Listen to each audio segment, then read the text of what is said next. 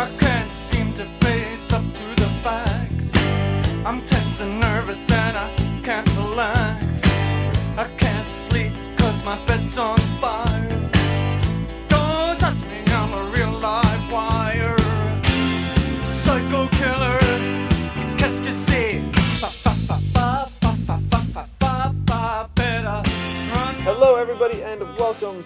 Oscar Watch Podcast, the podcast where we look back at past Best Picture winners for your reconsideration. I am your host, Stephen Buja, and joining me on this October morning, Amy Thomason. Amy, how are you doing today?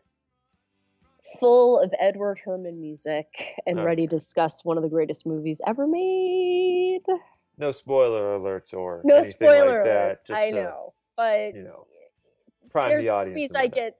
There's movies I get super excited about. Psycho is one of them. Okay, yes. Today, on Should Have Been a Contender, Alfred Hitchcock's 1960 opus, Psycho. Uh, part, it would have been part of the 33rd Annual Academy Awards that took place on 417 1961, directed by Hitch, the great Alfred Hitchcock. What up? Written by Joseph Stefano, based on the novel by Robert Bloch, starring Janet Leigh, Anthony Perkins, Vera Miles, John Gavin, and Martin Balsam. It is a film that we, 60 years later, we can only ever talk about how influential it is. I would, this is one of those movies I would love to be a part of the audience. To, like to go to go to the theater to be told you can't arrive late you won't be seated otherwise it it's one of those experiences that is can only ever ha- it can only ever happen once. Only once. And hitch uh, hitch just played it up completely well and we are we are i think there is so much of pop culture and uh, certainly filmmaking that came out of this movie. That is Yeah. uh, we are going to do our best to pay homage to it today on this episode Amy, what is your personal history with the film? I remember I went to MGM Studios, I think, when I was in high school, with back when Florida had an MGM Studios, and they did like a documentary or Universal Studios, one of the movie studio theme parks things. And I saw this little documentary on it when I was in high school, and I said, I have to see this movie. Mm-hmm. Because I was also total movie person by that point. Right. So I watched the movie. I absolutely loved it. I thought Anthony Perkins was gorgeous and then just since then just you know every documentary every everything i've watched i've read i've listened to so i am very familiar with this film You're very familiar. And you have read the novel by Robert Bloch, correct? i have just finished it last week Just finished it. Uh, no, so I'm, I'm always curious because you're the one who reads the books here because I don't know, you have That's time. how I you, do. you have time or something. I just, whatever, whatever that is. and uh, uh, how does uh, how does this stand up as an adaptation of the novel? Because I remember in our uh, Shining episode last week, you talked that yeah, you know, Sh- the Shining movie is actually a terrible adaptation of the book, but that doesn't mean it's not a a, a good movie because it's a great movie. We we decided that yes is uh, they're two different animals they're They're completely different completely animals. different animals. both both masters in their craft one of the best books i've ever read one of the best movies i've ever seen Okay, wait, Psycho, one of the best. Psycho, one of the best books you ever read. no no no no, No, the shining, The Shining. Okay, how did? psycho Yes, what's Woo! Psycho? what a read Okay, what a read I'm curious. Tell me more. Um, it it's interesting because you get so much more of Norman Bates. You so much more get in his head, and what is in his head is really disturbing. Hmm. And he's a physically, and it's interesting, and I know why, and we'll talk about that later. Why someone like Anthony Perkins was cast instead of someone like in the book, who's this like fat, balding, gross, scary guy Right. who if he were a real person in 2018 would be one of the main incel guys one Okay. of the men going your own way writing manifestos because it really when he sees um her name's mary crane in the book Okay. It's all, and he's watching her, and he's like aroused by her, and he's like, that bitch. She must know I'm watching her. That stupid whore, like trying to fuck with me. I mean, sh- he really, and he's much less calm and pleasant too. Okay. Like he gets, and when Marion makes the comment about, oh, maybe you could like put her away in a home, and Anthony Perkins gets a little bit riled up, but he still keeps his calm. yeah. Norman Bates cool. in the book like yells at her and like Oh. points at her and like totally loses his temper. Oh, I, I, love I love Perkins's reaction because you can see the wheels going on in his You in, see in it, his head, just like but but there's he- it's blank. It's blank. He's like It is, "Oh, but he gets blank. This guy actually lashes out. all right, all You know what I mean? Like he's much more guilty, and he openly lies to the cops or Arbogast when he first comes. When he's like, he's like, "Oh no, I didn't have anybody come all weekend. Just nobody came at all." And the guy's like, "Can I see your book, please?" And he's like, "Why did you lie about it?" And so that kind of just things like that. And there's a lot of conversations with him and his mother, which is really even more disturbing.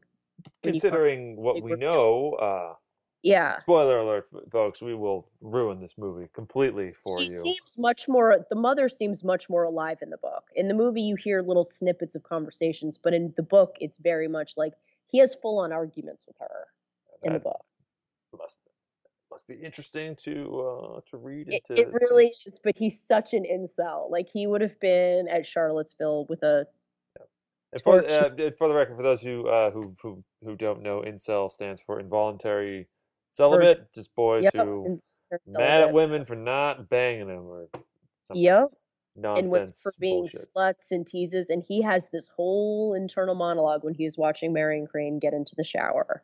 Okay, yes, uh, and um, the novel, while not expressly based on the life of Ed Gein, one of uh, the first uh, serial killers who killed women and made a woman suit out of them, which would obviously be later used in Silence Buffalo of the, in Buffalo Bill, Bill and Silence of the Lambs. Robert Bloch was uh, he would later he would later be startled to see the similarities between the character of Norman Bates that he created in this book and Ed Gein uh, as well, and it's sort of it's sort of become like enmeshed in the legend that this is a movie about Ed Gein when it's not really. There are other movies about Ed Gein. Most a lot of uh, you know Texas Chainsaw is kind of about Ed Gein, but really it all everything, including the Texas Chainsaw Massacre, flows through Psycho in a in a way that uh, would be impossible had Psycho never existed in the first place. Uh, my familiarity with Psycho is I've seen it a bunch of times. Always enjoyed it. Hitch is Hitch is, Hitch is one of those guys, uh, one of those directors who is a bit hit or miss for me. Like, Oh, I've- yeah. like you know, from like everyone says Vertigo is great. I just, I just don't like Vertigo. I really don't like Vertigo. I I'm sorry. I admit it now. North by Northwest is amazing. I, I have no desire to see that. Yet I have no desire to see that movie. I've never North seen by it. Northwest or Yeah. oh it's, oh yeah no, it's, oh, I've never seen it, and I have no desire to see it Oh, at it's, all. it's fantastic. The And I don't birds, the why. birds, the bird, the birds is great. it. Honestly, you know what my favorite Hitchcock movie is? Favorite um, audio sound. Can I I remember? I think what- I know what your favorite Hitchcock is. What is it? Uh, Rear Window. It's not. It's not Rear Window, Oh, although close. said that. What? I, uh, maybe I don't. I don't know. I'm just winging it. Like I don't. None of the other episodes exist to, for me right now. Oh. Yeah, So Okay, I just remember you saying that. That you said that you loved Rear Window. I love Rear Window, but I uh, I love the 39 Steps. That is my number one Hitchcock movie. I, it's a weird one. I know. I ju- I just love it so much. It's so great. I I would say I agree with you. For me, he's a person. I mean, he's a master filmmaker. Whether yes. I've seen his movies, like I'm not gonna say if I see North by Northwest and I don't love it. I understand that it's not just some like piece of shit movie, like not even worth seeing. But the ones that I love, Psycho, Strangers on a Train, Strangers on a Train, hella good. Oh so good. very good. Haunting, haunting, haunting. Brilliant, brilliant, brilliant. And um, Oh, I actually, match. and I'm not a big um, Grace Kelly fan. I loved her, loved her in Rear Window. I thought her character was great. And Dial M for Murder, just the scene where the, she's on the phone and you see the guy coming up to her. I used to show that to my students when I was teaching them about dramatic irony, about how the audience knows something that the character doesn't. Mhm.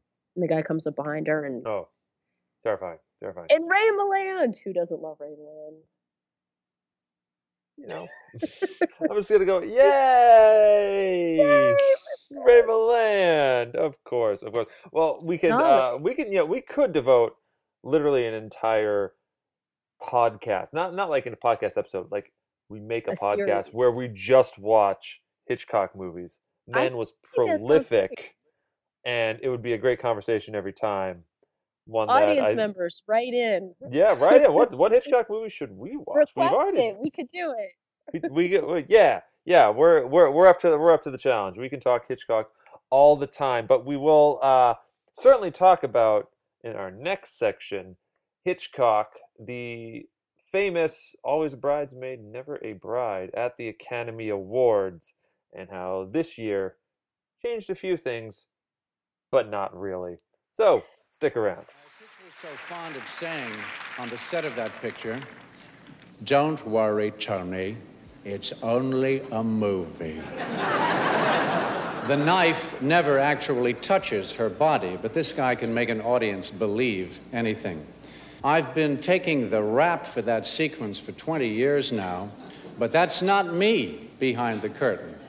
I was in New York that day rehearsing a Broadway show.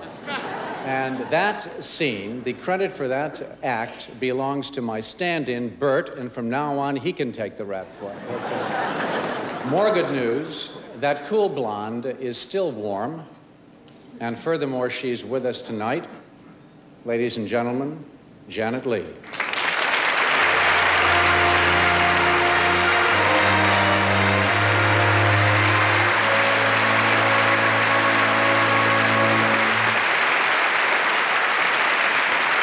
It took Hitch seven working days to shoot that sequence. Seven days and 70 camera setups to produce just 45 seconds of film. But it's pure film and done by the master.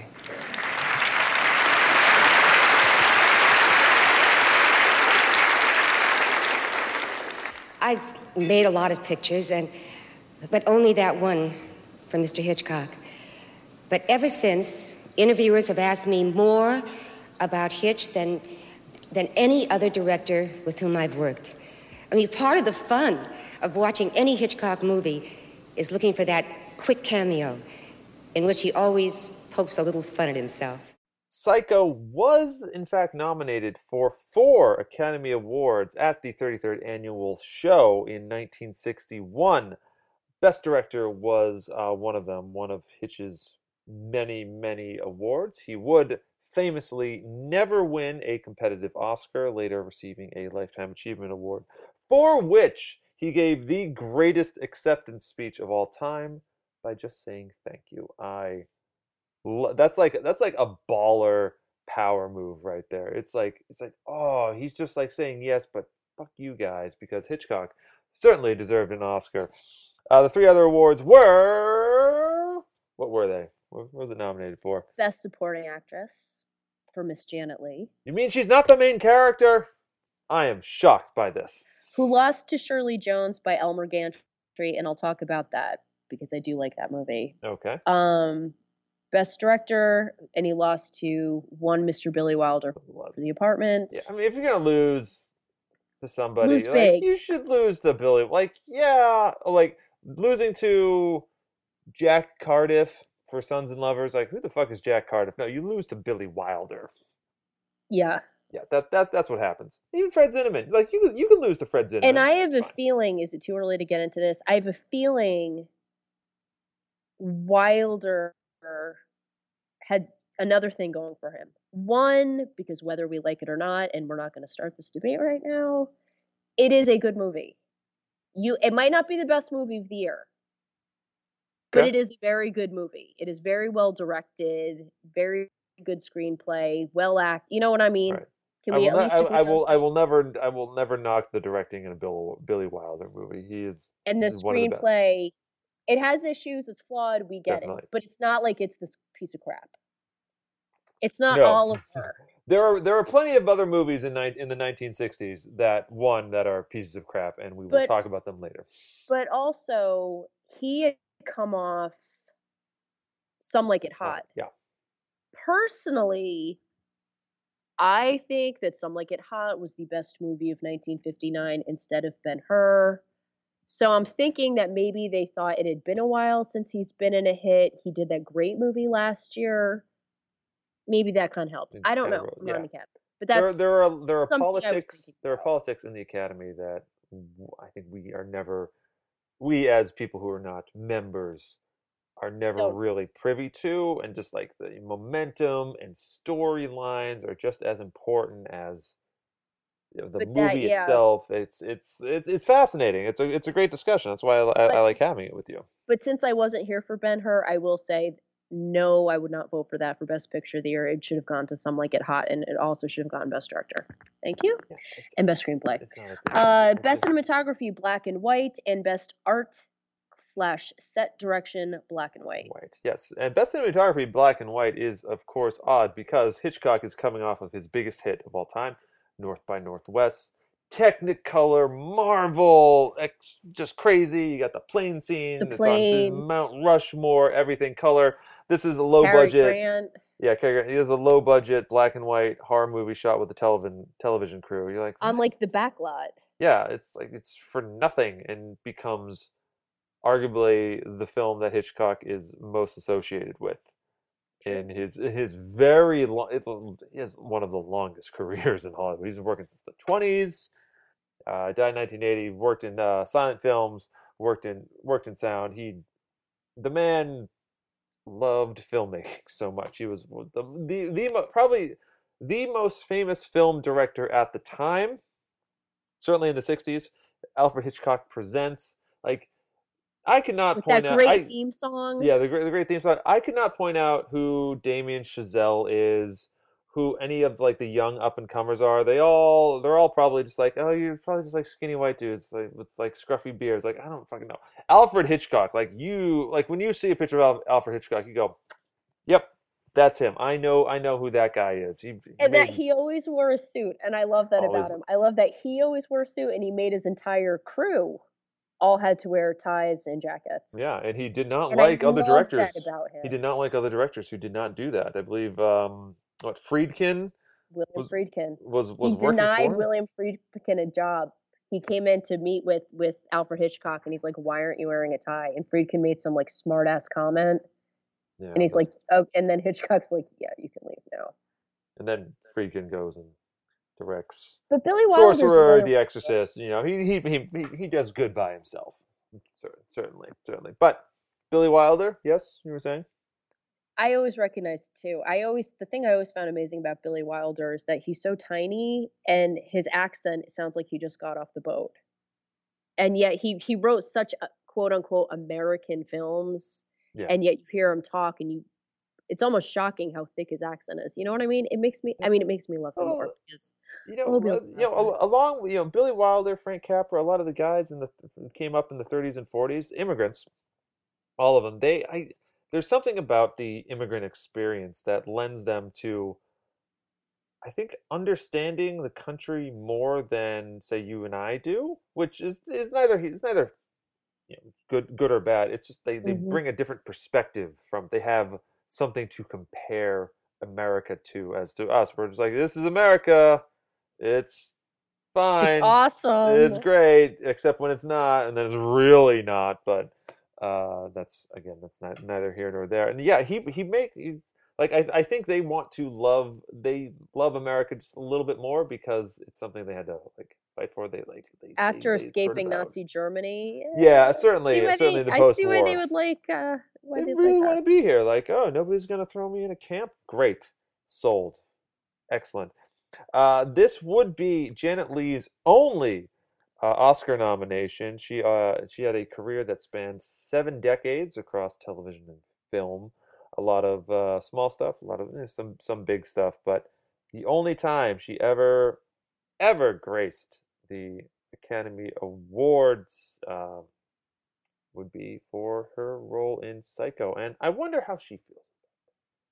Just, uh, just you know to be to do so much and to be and to have this be this be the role because and we'll get into it it's it's a it's a it is a great role but at the same time it's it's a role that is just meant to get you from point A to point B See, people say that, and we'll talk. We'll talk about that because I see it as I see it as more than that.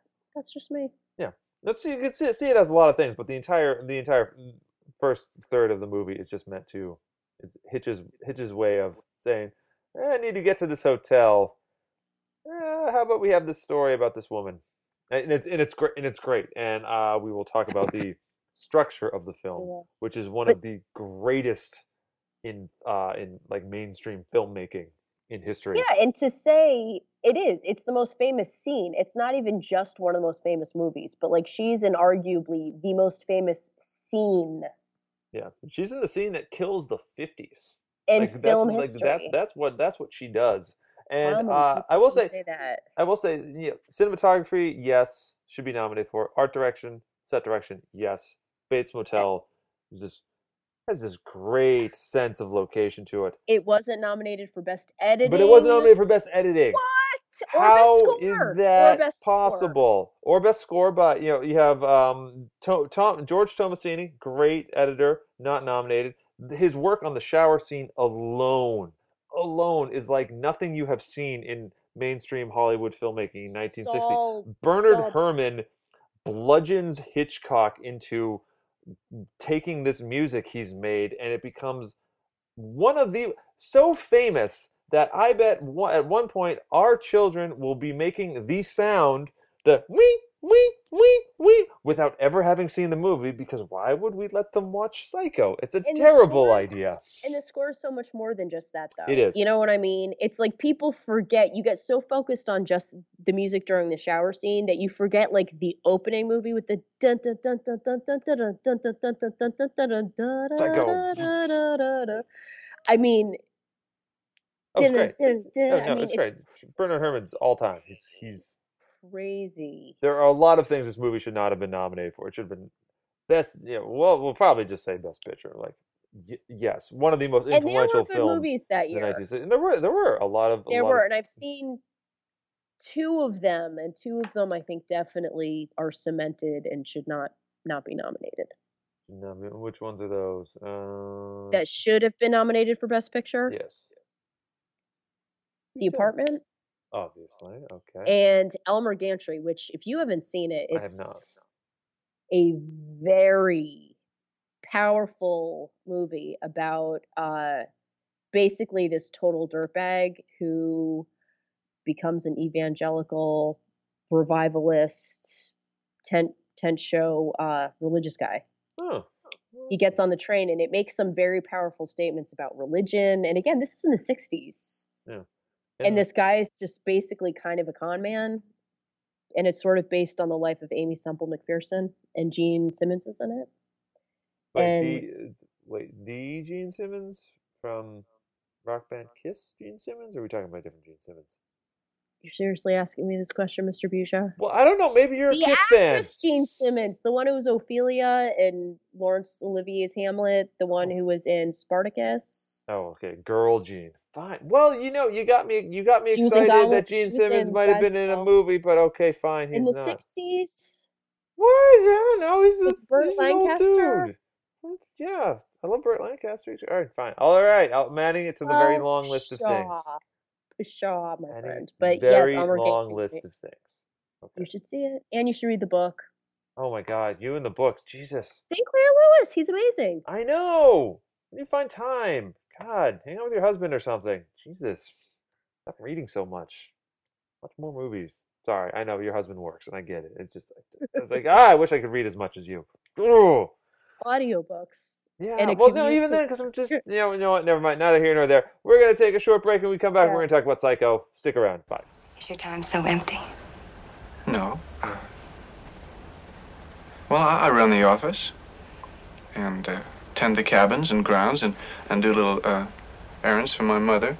The ones she allows I might be capable of doing. Do you go out with friends? Well, a, a boy's best friend is his mother. You've never had an empty moment in your entire life, have you? Only my share. Where are you going? I didn't mean to pry. I'm looking for a private island. What are you running away from? Why do you ask that? People never run away from anything. The rain didn't last long, did it? You know what I think? I think that we're all in our private traps, clamped in them, and none of us can ever get out. We scratch and, and claw, but only at the air, only at each other. And for all of it, we never budge an inch. Sometimes we deliberately step into those traps. I was born in mine. I don't mind it anymore. Oh, but you should. You should mind it. Oh, I do. But I say I don't. You know, if anyone ever talked to me the way I heard, the way she spoke to you, Sometimes, when she talks to me like that, I feel I'd like to go up there and curse her and, and, and leave her forever. Or at least defy her.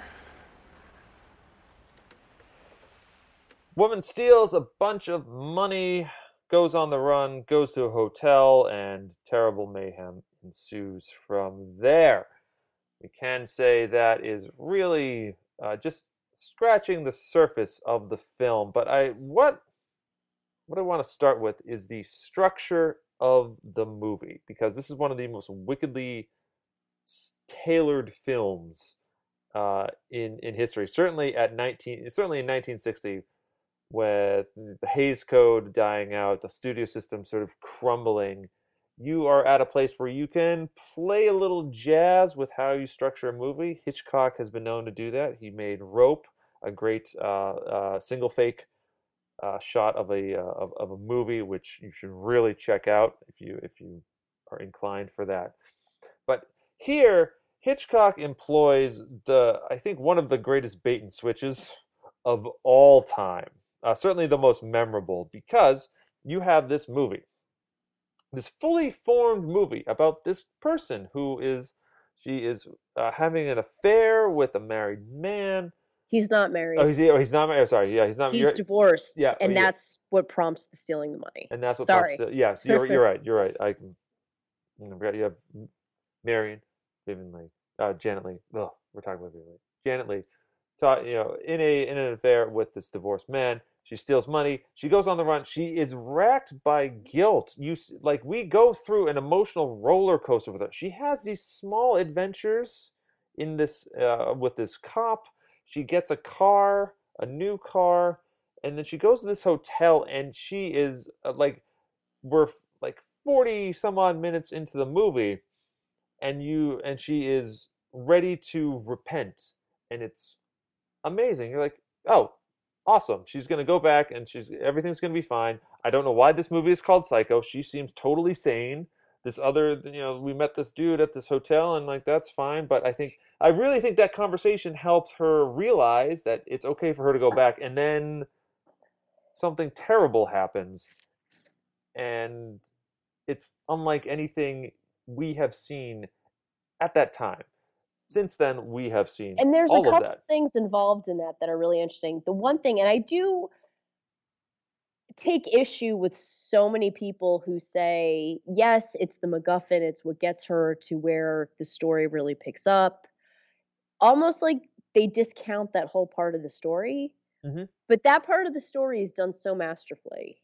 I I agree. I, I, I was I was one of those people who just said like, oh, who cares about the first part of Psycho? It's it's irrelevant. But I love, I love, I I'm different. I think about once she's killed, I'm almost like, okay, I can turn it off now. My favorite part is that whole beginning part Yeah. because I love the guilt, that feeling, and she's she lies to her boss, and you see the wheels turning, Mhm. and she's desperate to be with this man, but he's in all this debt and he's got this ex-wife that he has to give all this money to, and all she wants is to be legitimate. And she steals the money. And what's interesting is that, which of course I didn't realize until I read it later in a book, that at the beginning she's wearing a white bra and slip, and then after she steals the money, she's wearing a black bra and a black slip. Symbolism, Yeah, yeah. not not enough gets Hitchcock's direction in this in his his staging and framing do not get enough credit for how much he not only telegraphs the shower scene and what is what is to come but how he creates this like I was enthralled the this time that I watched it by how just like tense and just uncomfortable I am watching Marion go through all this stuff. She's like ne- negotiating with the car dealer, and it's Oh, when she's on wrong. the road and she's and she wakes up and the cop knocks on the window. Like I have a heart attack watching that. Oh. You know, those like cool hand Luke mirrored glasses. yeah, And he's totally calm and she's just like, What? What's wrong? And you just feel her. Like I felt nauseous for her. yeah. It's like and it's and he keeps following her and i love how hitchcock she's driving and she's facing the audience Mhm. And you hear you hear what's going on and the people talking and she kind of gets this little smile on her face and you're like oh that's so brilliant and so subtle Yeah. and the bit with the car and yeah. and The then car- oh and- god when the cop pulls over when she goes in the car place and the guy's pull, the cop is pulled over but it's like way across the street and he's just standing there with his arms folded watching her seriously i'm like about to throw up Yeah. because i'm so nervous for her yeah there's a very voyeuristic bent to the film itself. It's all it's all about voyeurism and watching and like the cop is one person who watches, Norman is another person who watches, and you can you can you can feel as And an audience member that we are we are watching things we should not be privy to, and that's what that's what makes when the violence come and the violence comes and the violence comes very quickly and almost out of nowhere. Like there's no like yeah, Norman this Bates Motel like that's a weird place, I guess, and the caretaker is a little we see her a lot in hotels and the voyeurism starts in the opening shot of the movie when it shows the hotel where she's with her lover and we go in through the window. Yeah, it's push, it it's not in. an establishing shot of the hotel and then we're in the thing. We're going in through the blinds. Yeah, we oh are we are we're watching we're watching secrets uh, un- unfold b- before our eyes. And but I was I watch a lot of uh, I've uh, been known to watch a lot of procedurals. Your NCIS is your Law and Orders and, and whatnot. Your, this surprises me completely not at all Okay, that's that's fine. Especially ones where they're just wildly uh, smart, but like like very unqualified dudes, like helping out the uh, the police, like Elementary or Lucifer, anything anything like that. I'm like, oh, I, lo- I love a good police consultant film or show. And you know what? The first forty so minutes of uh, Marion's story of Psycho remind me of reminds me of like the brief before credit snippet the cold open the yeah the cold open of the murder that we are going to then solve in the next hour or so. It's only it's just been expanded to the point where we understand completely this character. We feel for her. We understand her motivations. We feel her her guilt. We feel her desires. And that's what makes what happens in the shower scene i think that much more um impactful especially in 1960 yeah she's not just some random chick that gets killed Right, she's not- and like people have been dying for for like since the beginning of cinema. That like it's like nothing is better than like a death scene. That's the best thing you can you can possibly do. But this one, it feels different because it's so like we we like this person, and it's so random. and it That's comes out of nowhere It comes it comes out of nowhere, not, and it's it's not because of the forty thousand dollars. Norman has no idea of that. He even even afterwards when he's cleaning up, he takes the money and he you know, which is wrapped up in the newspaper and he just throws it into the car and then he puts the car into the swamp.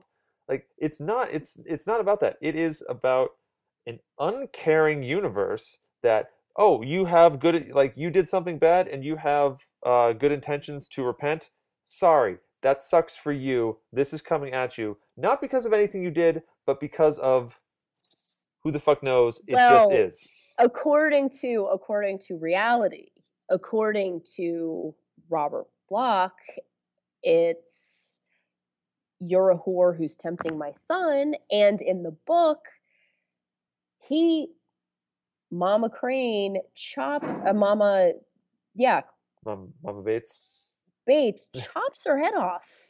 Yeah which is graphic and i think a little a, a a little very- over the top. it's it's a very fast scene and the hard thing for me to give all the credit to the movie creators for that is that's how the book is though. The book starts with with norman and his mother and then it cuts to mary in the book mary marion and it gets into her whole story. So a lot of that is it is is in the book already Right. they didn't necessarily add it for the movie but if you haven't read the book i could see why it'd be shocking Yeah. you know what i But you mean know what? like I, they had a lot of that stuff already but I love how we don't even meet nor there's no okay, this movie's called Psycho. Here's this guy Oh, at a yeah. hotel at the beginning of the movie and then we cut away to Mary. We don't see any of that. It's just we're Yeah, following this woman. the- you know from the beginning of the book that he's deeply disturbed and troubled and has all these relationship issues with his mother. So in the movie, the fact that she pulls up and there's this very slim, Very handsome, handsome. I was charming guy. by how handsome Anthony Perkins is. Yeah, he's like,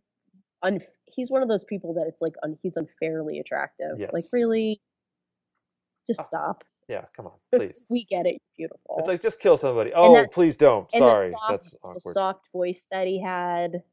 Oh yeah, I would. I'm like, I would let my daughter date date him. To- I- and he's all shy and awkward and i'm one who likes the shy awkward types Yeah, and look what that gets you. See, you just don't date men. We're just we're just terrible. we, just, we just can't do it. But no, no, that's great. That's great. That you know, like if you're watching this movie called Psycho and you're like, what?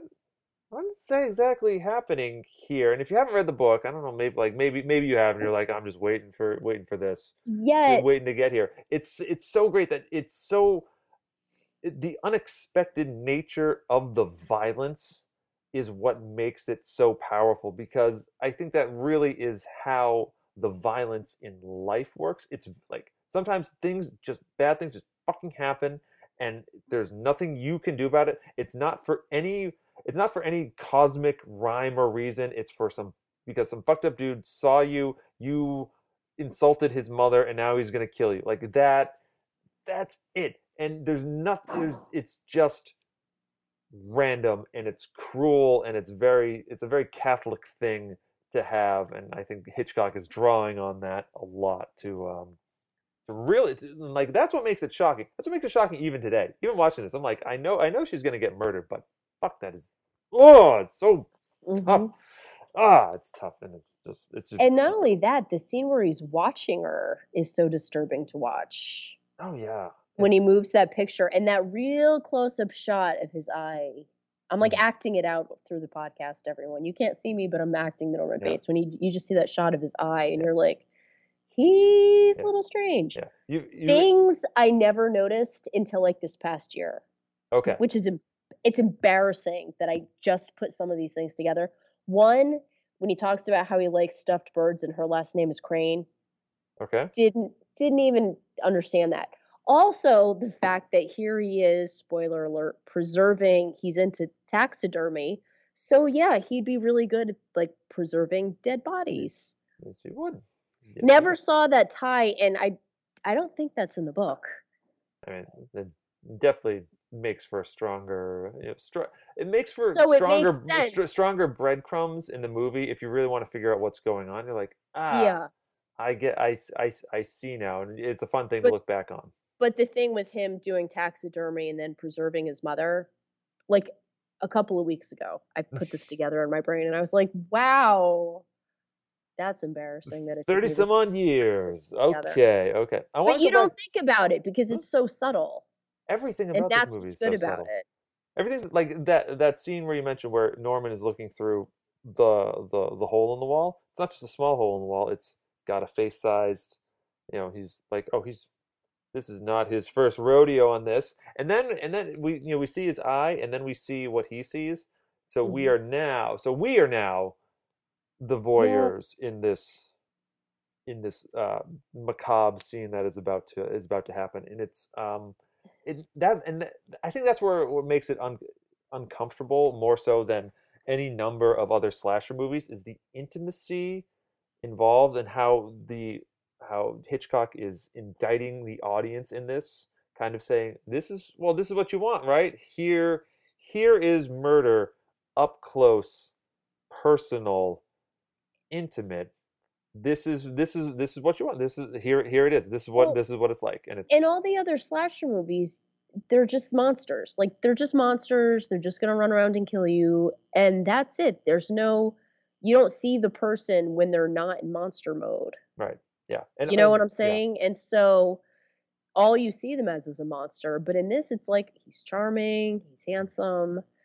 You feel bad for him because he seems lonely Yeah, he's a little he's a little off, and, you know what I mean? It's not like in Michael Myers in some of these movies, which is why I don't get into those kinds of movies because I'm like, it's just, you know, he's the bad guy, they're innocent. And she's, and the fact that Marion isn't just this totally innocent character just adds a whole nother level of depth. Even though she doesn't necessarily die for her sins, the fact that she's got guilt and she's a full blooded person, she's not just like, oh, standard teenager getting chased by Mhm. some crazy guy, and that's the whole Yeah. film. The That's what makes it artistic, in my Yeah. opinion. it- it's also this this movie kind of inspired the slasher film movement of the 70s tobe hooper texas chainsaw massacre john carpenter uh, with uh, halloween and, and course, those it- it- movies it- don't hold a candle to this. Like it's it's and but they but they are they are excellent examples of their of their genre of their genre for sure. But what um what Psycho is able to do is uh, the thing that only Psycho could do because Psycho was the first, and that was uh, introduce the template of the of like of the of the the slasher of the girl of like like we're, oh slasher movie is going to open with a girl getting killed. We watch now we watch slasher movies just going all right who's going to die? Who's going to survive? In 1960 we did not have the language of cinema for that. Hitchcock created the language that said okay we're following this character this very well developed character and she is just going to be killed because she is actually in someone else's movie a movie that you did not know you were watching. And that knowledge is uh, you know because afterwards we all know. We all are aware of that even if we haven't seen a slasher movie we know the general tropes of what is going to happen and hit and hitchcock was creating that as is and that's why it was that's why it worked so well and that's why nobody else in the 60 some odd year or almost 60 years since psycho came has come out has been able to reach that sort of shock on film at least you have uh, Mhm. you know, certain things where like surprise character dies on the walking dead or game of thrones or whatever and that's that's, that's crazy but now, it's it's- all it all goes back. it's a big to joke though with those TV shows. It's a big joke. It's like someone's gonna die. yeah Someone's gonna die it? because they're all killed off. So you're like, everyone's gonna die sometime. Just when Yeah. is it gonna be? and this and for for for us it's a more uh it's like a spiritual thing like someone's going like we're like we're all going to die and maybe some of us are just going to be picked off randomly because we went we took a wrong turn and we went to a hotel we should not have been None, this shit probably doesn't happen at the Hilton all that much. I'm just saying, like, this is a very good advertisement why you should stay at big corporate hotels. It's like, yeah, it's sanitized, but eh, you're probably not getting murdered as much. And what- probably the murder count, the murder ratio is very low. Uh, I, I, I'll, I'll run some numbers and I'll get back to you on that one. The shower scene itself, in addition to killing the 1950s, to bringing about the slasher genre, to just presaging the the turmoil of the 1960s, for you know telling us that you know nowhere in your house is safe, even the bathroom, which you know we had never seen a flushing toilet before. Uh, Marion flushed down that that piece of paper that she wrote, and she was doing her math on. The shower scene is also just a excellent example of filmmaking. Like pure and simple. Um, it's quick. You don't see what you think you've actually seen, and yet it lingers in a way that few murders in cinema have ever lingered. There's uh, it's it's a it's the cutting of George Tomasini is uh, impressive because he was working on actual film, so that takes just a while back then, and just the way it ratchets up the uh, the mood, the tension, and how it doesn't really tell you much except that she's dead. Uh, what uh, like um, how do you how do you how does the like the scene itself we we remove it from the beginning we remove it from the end how does the scene itself play now 60 years later to you It's like its own thing. It's its own little movie, and Mhm. it's just all of the elements are working. I can't remember Saul Bass. Was that the guy? Saul Bass yeah that's a Didn't guy. he help do the storyboard for it I, as uh, well as the opening? I think so I think so Okay.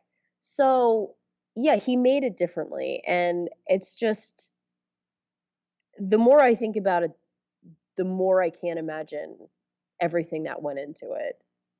That they had a body double and, you know, and with the one story that I like the most is the, um, the one that the censors kept thinking that they saw a naked nudity in it Mhm. and they kept sending it back to Alfred Hitchcock and he kept sending back the same thing but it's it's its own little movie. It starts off there's like the beginning, and all you hear is the water running, which is Yeah. great, and then she's washing herself, and it's all great, Yeah, and then you it- see the shadows start to come in, and you're like, something's happening. Shit, what's going on It Like, builds to the crescendo, and then it goes down. It's like its own little film. and there's and there's no sound until they fling the curtain back and then Yep. weep, weep, weep, and then just stab stab stab stab stab I stab never stab heard stab the stabbing sounds when they told that story about the stabbing the different melons. The I was like, casaba "Can- you even hear that? And then I never thought about, and I saw this in a documentary when they were doing that, that it's the pulse of her, of the rhythm of her heart getting faster and faster, and then it slows down. There, dun, dun, dun. There's that last. Right. And then she and then she collapses. I love I love I love Oh, and it shows her eye, Yeah. and then it becomes the pull- drain, pulling the drain out the drain, and then just then the, the you know pull out to her. You know, bad cut because Janet Leigh breathed, and then we slowly pan over to the to the money. It's it, it's the kind of move. It's a kind of sequence you want to show kids who want who are thinking about being an editor, being like, this is how you ratchet up tension and suspense with a little with a little bit of surprise. And and and and you do like you do that right now. It's its own short story, but you have to you have to put together little pieces here and there throughout the rest of your narrative. You got to you, you got you got to sprinkle it with some sugar before before getting there because that it's like it's so impactful right now even today it's it's just one of the most savage deaths in in cinema And the best, because it- nothing has ever come close to it. yeah, ever. and, and and we've seen like blood and guts and, and everything, but here it's different because it's not about the it's not about the the visceral splendor of it, which is which is which is fine, but very subdued. It's about how did she like she didn't just like she didn't deserve this. Like she was she was she was she made the she made she we saw her make the choice. This shower was not only a physical shower, it was a metaphorical shower. She's cleaning herself off. She's like, I'm gonna Yeah, get a good night's sleep, like, and then I'm gonna go home. I'm gonna what? I'm gonna bring the money back. I'm gonna I'm gonna face the consequences of my actions, and the consequences she of my actions are being that. stabbed. She's like, I'm going to get myself out of a whatever. And this is one of those times I'm so jealous of those audience members in the 1960s who got to see this. Yeah. Cold with no knowledge going in. I heard it's good. It's another Alfred Hitchcock movie. You like Alfred Hitchcock. We should go see it. Although his trailers tended to show like a, lot. Yeah. which very, I very, hi- very hitch focused in the trailer. Yeah, it's very like, oh, here's the hotel, and here's the shower scene, and something happens here, and you're like, no, shh, Stop that in the back." it! Stop ruining everything. But still, but but Mm. being able to see it pure, I'm just it kills me. Yeah, I'm, I'm- so jealous. Very jealous. We're, It's like the people who got to see um The Empire Strikes Back. You know what I mean? Like being in that audience and with that big twist at the end. Like they got they got to see it like raw before it became like, of course, we all Yeah. know this. Yes, yeah, yeah. It, it becomes a thing. Like uh, you know, when we uh, when we got to see The Sixth Sense, great movie. We like, oh shit, Bruce Willis is dead. Like, oh my god. And now, now we No, and, and now I'm we not just take, getting now we off just on take a it for granted. tangent. I had a friend in the first five minutes of the movie who's like, "Oh, when the little boy is talking about like some people don't know they're dead." My friend was like, "Oh God, watch this. It's going to turn out that Bruce Willis is actually dead." You know what? Fuck your friend. That movie is so much more No, than it's not. just than just It's the twist. It's It- less. It's a great movie. It's a great movie. I stand by that. It's it's so good. Toni Collette is great. Haley Joel Osment is great. One of Bruce Willis's finest performance. Shyamalan did not do uh, the talent he had on display justice. He needs to stop writing his own movies. That's neither here nor there. After the shower scene, we get uh, it's essentially one long movie with Marion, shower scene, mini movie. Then we get the more Third act. the third act, which I think is is unfairly derided. However, there's still, you know, Hitch wanted to make this movie because of the shower scene, and that's understandable. Shower scene's great. Third, act, he's got to wrap it up. Third act still has a lot of great things to it. It's maybe heavy on the expository. This is where it becomes like like oh, you were so great. Now you're I'm like a little less great. Okay, fine. Please do. Everybody, everybody is down on the on the exposition at the end. I I, am so. a thousand percent disagree with you. Which which exposition? Which exposition are we talking about? Are we talking are we talking about the sheriff explaining things or the psychiatrist I'm explaining talking about the psychiatrist. Okay. I am definitely disagreeing with you here. I think you need to know those things because I don't think we need to really understand that it wasn't Norman who committed the murders. We need to understand that it's the mother. We need to understand that it's not just some stupid whatever, that there is a reason why he does that. I think it adds a whole level of depth to the story mm-hmm. All right, Not even not even that we would I not have I did not want to I did not want to get here that soon. I wanted to talk about how? No, well I know I want I want to talk about how Hitchcock keeps teasing you and throwing and throwing the rug out from under you. So we'll back we'll back up. Okay, I just uh, just just putting putting a pin in it. Hitchcock teases you. He pulls the rug out from under you because you think, okay, murdered, and you're like, all right, he so the son there's a son and mother, and all right, he's got to clean up after the mother, and then we see this other figure kill uh, Detective Arbogast. Uh, after Arbogast has like a great interrogation scene with Norman Bates. I love, I just, I just love Mark how Awesome, he. Yeah, Martin Martin Balsam, he just like on he just like keeps gets Norman off of his off And of you feet. see him and and again those subtle things. He he's like has his hand clenched on the side of the desk yeah, and you see his jaw is like twitching and he's chewing candy at that chew- point. always he? chewing candy, like a, a little He's personal chewing candy and he's touch. real he's real tense. It's so subtle. Oh, it's it's great, but you but you have that, and you're like, okay, we saw the mother kill Arbogast, so the mother's all right. This mother, this mother is crazy. All right, the son maybe The is shot of little. him falling down the stairs. Oh, I, I, yeah, I love that shot with the contra zoom. And the it's shot like from little above. and yeah, the God's eye view of the shot. See the see the mother kill Arbogast, and then you're like, oh, we got to go after the mother. And then we learn that the mother. You're like, all right, so it's not. All right, maybe it was Norman who did that. Like, I I'm confused by this. All right, so it's mother, and then when Sam and um, uh, was it Lila? Is that Yes. the sister? Yeah, Sam and Lila come uh, come to come to uh, come to investigate. They meet the sheriff, and that's when like okay, the sheriff like the sheriff is going to explain everything. He's going to he's going to tell us what happens, and then you go, wait, the mom's dead, has been dead for years. You're like, that doesn't make sense. And what's what's going on here? And we don't. And they didn't have the the. Uh, they didn't have a psycho in 1960, nor the understanding of psychology that I like to think we ha- we have now. So you're like, ah, that's Okay, so maybe it's Norman who's playing the mother. Is that is that what happens? But then, I but, have but then, figured that out from that scene.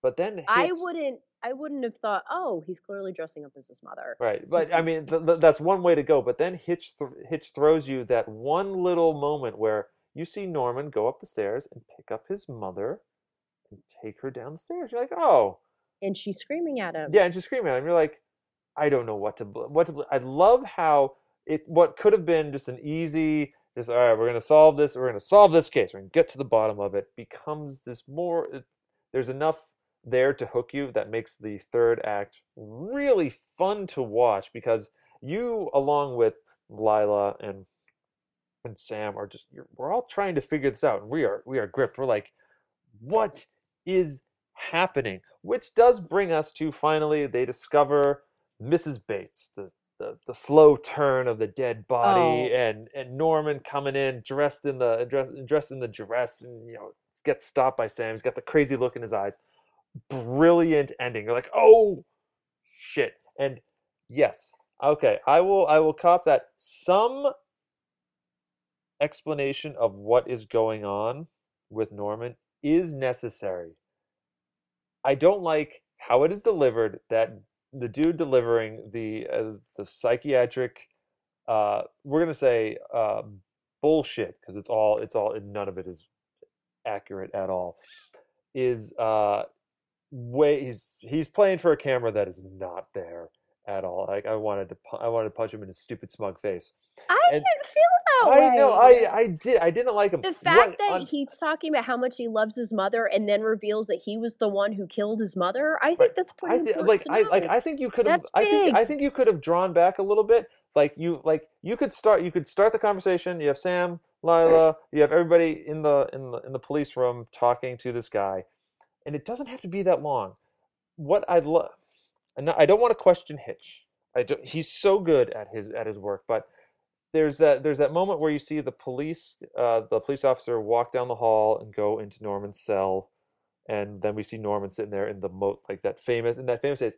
Like, Do not just- tell me that you don't like that. no, I no, don't I know, I know. I, I, I love, I love that so much.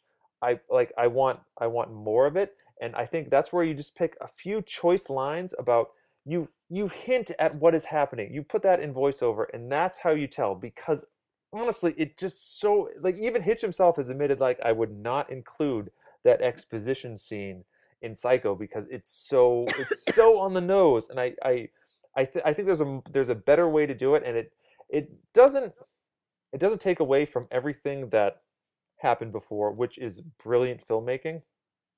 It just just leaves it it leaves the film on just a, like a tiny on the, the on a lower note than it than it should have been. Uh, saved saved by Perkins's horrifying smile there at the end to to, to One send quick us out. thing about that last shot that I read somewhere and I agreed with it. I Hmm. think that the movie should have ended on his terrifying smile and not on them pulling the car out of the swamp. Oh yeah. Oh, agree. Oh, I forgot. I forgot that the car comes A out. couple and I didn't come up with that on my own. But I, I read an article where someone says, why do they do that? And the terrifying smile, as it's shifting to the car, you see the skull of his mother. Am I Hmm. wrong? Or I is my the only person I who think sees that's that? right. I think that's It's a real quick blink and you miss it. But I swear, as it fades from his face to the car, you see sort of a skeleton. yeah. And then it's just the car and it goes to the end. And you're like, no. Like Stop. just fade to black, fade to black. Stop being like stop being like Christopher Nolan and ruining a perfectly good World War II movie. Terrible final But shot. Dunkirk. Just- That scene. Fuck me. Oh yeah, with with his just the, having that eyes that he wouldn't hurt a fly. And it's his like, mother. Oh, God, Watching. They're watching me now. And how he's just looking and he's looking at the thing. And then you see him slowly look up. I'm doing it again, podcast mem- family at Oh, yeah. home. and he's looking up and he gets that smile, that creepy smile that Marion got when she was in the car when you heard them talking about, oh, she knew what she was doing. And she looks like, yeah, Yeah. bitch. Yeah, it's uh, it's it's it's it's so brilliant. I love it, and I I I do f- I feel bad for Anthony Perkins who uh, got sort of like he became Norman Bates in in in casting. Never really got like yeah he he got a lot of work, but he was you know he's always going to be Norman Bates, and that like you you wear that around you. He accepted it later, but you're like, oh, like I, like I like I do have to I do agree with you. He's a handsome fucking man right there. I, I, Oh. I was blown away. Like shit, was he always this pretty? God damn it! Beautiful. he's- and he had that little jacket and Yeah. great great casting to not great casting to not make him the like a balding fat guy because like obviously you say balding fat guy you're like because he doesn't look Bang. menacing and that's why it's no he's he's uh he's what Ted Bundy was the handsomest motherfuckers in the world he what ate all those people was did he eat people? One of those things I don't remember he killed a lot of women and it's um it's it's psycho. Why 60 years later 58 years later why does this film still scare us? Why is it how is it still part of the you know, psyche of the of the culture. Why why why do you think that is? Why why are we still talking about it now? Because it is so unique. Because as much as we say all the sla it, it it invented the slasher film it's so far superior to all those films because those films you don't all you know is there's a monster and the monster's a monster hmm. because they're a monster. That's it. And you don't know about them. The fact that even after the murder when he's bringing the car out and the car is sinking really slowly you're kind of rooting for him. Yeah. You never watch Jason I don't even know the other one, Halloween or any of those. You never root for them, But- but you're Uh, you sitting kinda do, there, but it's like ironically. but you're ironically and and you watch it and it's kind of funny and it's over the top and whatever.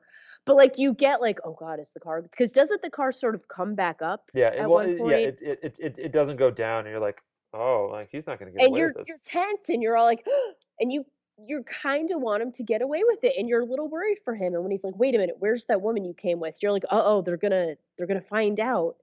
And that is perkins and that is hitchcock and i've never seen another movie that is like that and the ones and it's sort of like with jaws. Jaws is absolutely brilliant. All the copycat movies afterwards are not as good because jaws has a depth to it that all those other movies don't have. They took the big splashy explosion from jaws and made that into a movie instead of taking the story the characters. Yeah. And that's that's what makes a lasting classic. I it's think not about the blood. It's not about the guts and the gore we're doing a month of should have been a contenders horror categories to celebrate October. And what all of them have in common, we did mm. Shining last week, Psycho right now, and Rosemary's Baby, it will be next week's episode, is that they are horror movies, but they are not just horror movies. They are they take the time to develop characters. They play with the genre, or in some cases, literally create the genre. They are focused more on being on getting us to feel about the characters than they are about the tropes and the cheap tricks of the genre, especially because um, horror is a you know it's a genre full of cheap tricks and tropes that that horror fans we love. They're great, but you know, and we want to see them, and we love the blood, we love the guts, but they're they can be so much more than that when you take the time to develop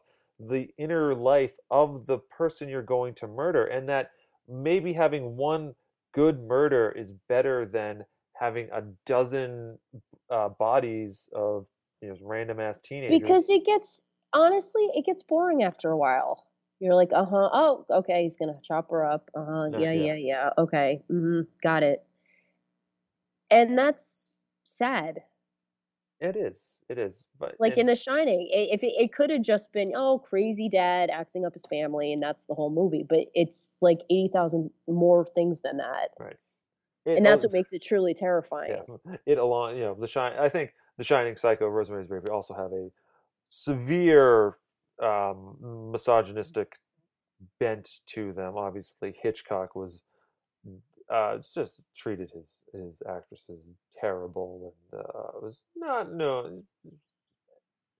We talked about how uh, Kubrick treated Shelley Duvall on the on The Shining and Rosemary's Baby coming up. Uh, spoiler alert, but uh, yeah, obviously it's uh, it's directed by Roman Polanski, and well, he has his own baggage with women. Issues with women. Just a, you know, just a couple, just a few, a few issues that really, uh, really are just not good, really not good at all. Um, I could talk about this. I could talk about Psycho for a really long time. There are books and books written about this movie. There are documentaries.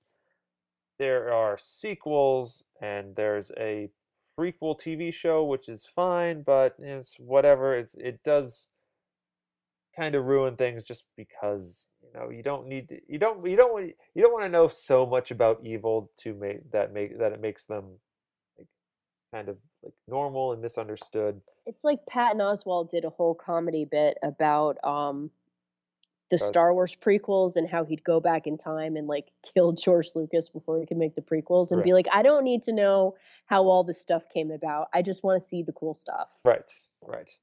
And uh, Psycho is undeniably one of the coolest things ever. It's a film you should still watch today. Great example. You will of- get more out of it. It's like it's like The Shining and Rosemary's Baby that we're talking about it, and we talked about when you'll hear later on mm. Rosemary's Baby. There's so many things that Steve picked up on that I didn't. That and we've all both seen this movie a lot, and just the more you see, the more you're like, oh my gosh, I didn't really piece that together in my brain. How cool is that? Yeah, it's cool, and it's and it's And that's why it's a great movie. yeah, and it's more because it's more than just the shower scene. It's uh, a look at uh, sexual politics. Look at Guilt. look at look at you know it's very appropriate to now with all of the all of this this nonsense with Kavanaugh and and and all of that and what entitlement and how white guys feel and just guys in general. And- it's like it's it's it's it's, still he's relevant. an incel. He's a, seriously Norman Bates is an incel, and you'll definitely see in the book. Also, in some of the politics that changed, her you know being ashamed to have sex with her boyfriend, and they're not married, and they're at a hotel, and she's so ashamed, and we have to be proper and do everything right, and that's Yeah, it's it's it's not so much of a thing. Hitchcock Hitchcock could not uh, could not predict the future, but he could certainly see which way the winds were blowing. I think you know, Psycho. It didn't make the '60s, but it's if looking back, you can go.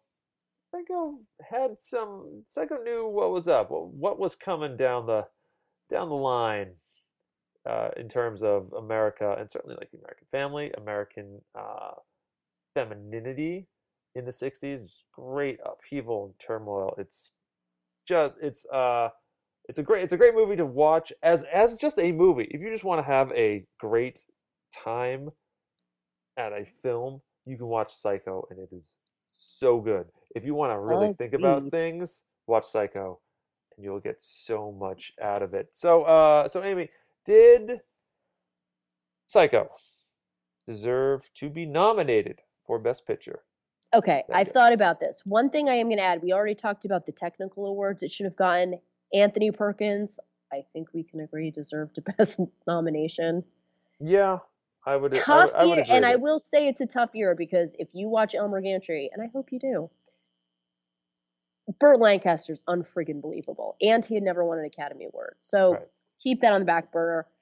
Jack Lemmon, even though you didn't love the movie, got to admit he was freaking great in that movie. Know, he's Jack Lemmon. You know, he's- he's wonderful all the time. Exactly. And so he definitely deserved a nomination and possibly a win. And I will say this: Are you sitting down, Mr. Buja, an audience at I, home? I'm always sitting down. I would take out Sons and Lovers as the nomination. I would put in Psycho, and I would make it the best picture of the year. You would make it the best picture of the year over the apartment. Over the apartment, which is the entire reason, folks at home who don't know this yet, if you haven't been listening, that is the movie that got me on the show yes, because I do love that movie. she complained so much, and I'm like, you need to take your opinions on the air. Wow, And I did. I'm gonna mark this so- day. I still love The Apartment. I think it's a flawless, flawless film. But Psycho. Psycho is also flawless and groundbreaking and it, more influential than The Yeah. Apartment. But The Apartment's still a perfect film. If we could go back and give the award based on influence and how a film has affected its uh, the, the the films that came after it. Psycho is undoubtedly one of the most influential films of all time. Created a subgenre of horror films, is still talked about, lauded, utterly and completely. And you know, the Academy does not always have its. The Academy can you know nobody can have its the its its hand on the pulse of what is to come. It can't. It it it it, it deals in.